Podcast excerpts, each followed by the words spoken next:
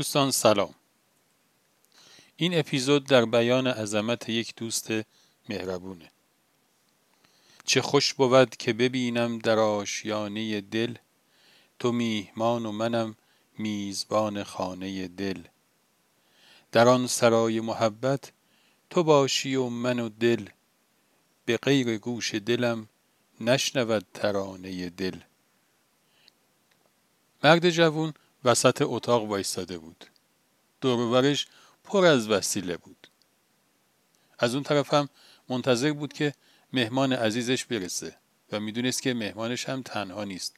قراره که با چند تا از دوستانش مهمونش باشن. ولی خونه خیلی به هم ریخته بود. همه طرف پر از وسیله های جور و جور بود. یه طرف وسیله های ورزشی که مال گذشته های مرد بود که تو کار ورزش بود. کلی وسیله ورزشی از لباس و راکت و اینجور چیزا. به اینا که نگاه می‌کرد کلی خاطره تو ذهنش زنده می‌شد. خاطرات تلخ و شیرین. یادش میافتاد که به خاطر این داستان ورزش چه داستانها که با باشگاهدارا و همتیمیاش و اینها داشته. یه طرف دیگه اتاق دید وسایل کارهای مختلفش بود که روی هم تلمبار شده بود. یه طرف دیگه اتاق پر از وسایل دیجیتال از ضبط و پخش و رادیو و تلویزیون از این چیزا بود. یه جایی هم که اصلا اینقدر وسیله ها زیاد بود که جلوی پنجره هم گرفته بود نور اتاق کم شده بود. خلاصه خسته و مستاصل وسط اتاق وایستاده بود که حالا باید چه کنه. الانه که مهمونا سر برسن. تو همین حال بود که زنگ در خورد و مهمونا اومدن داخل. اونها با دیدن حال مرد بلافاصله خودشون دست به کار شدن.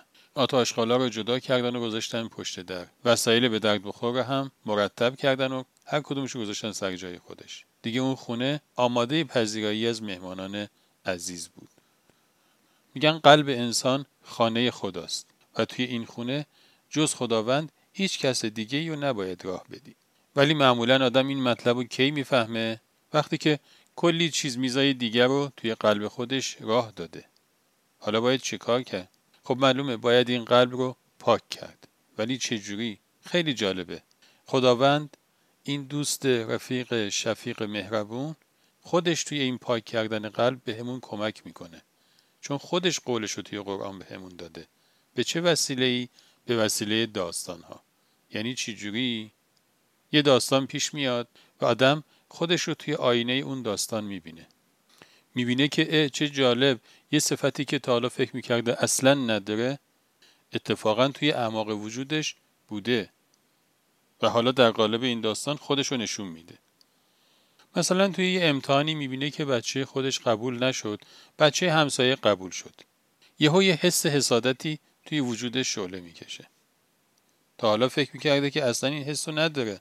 ولی خداوند از سر لطفش یه جوری این داستان رو طراحی می‌کنه و به وسیله دوستانش عملیاتی می‌کنه که بنده مؤمنش این حس رو توی خودش رسد بکنه و بلا فاصله با توبه اون رو از قلب خودش بیرون بکنه.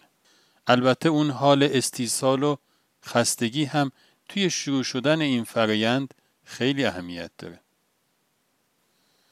خدا نگهدار.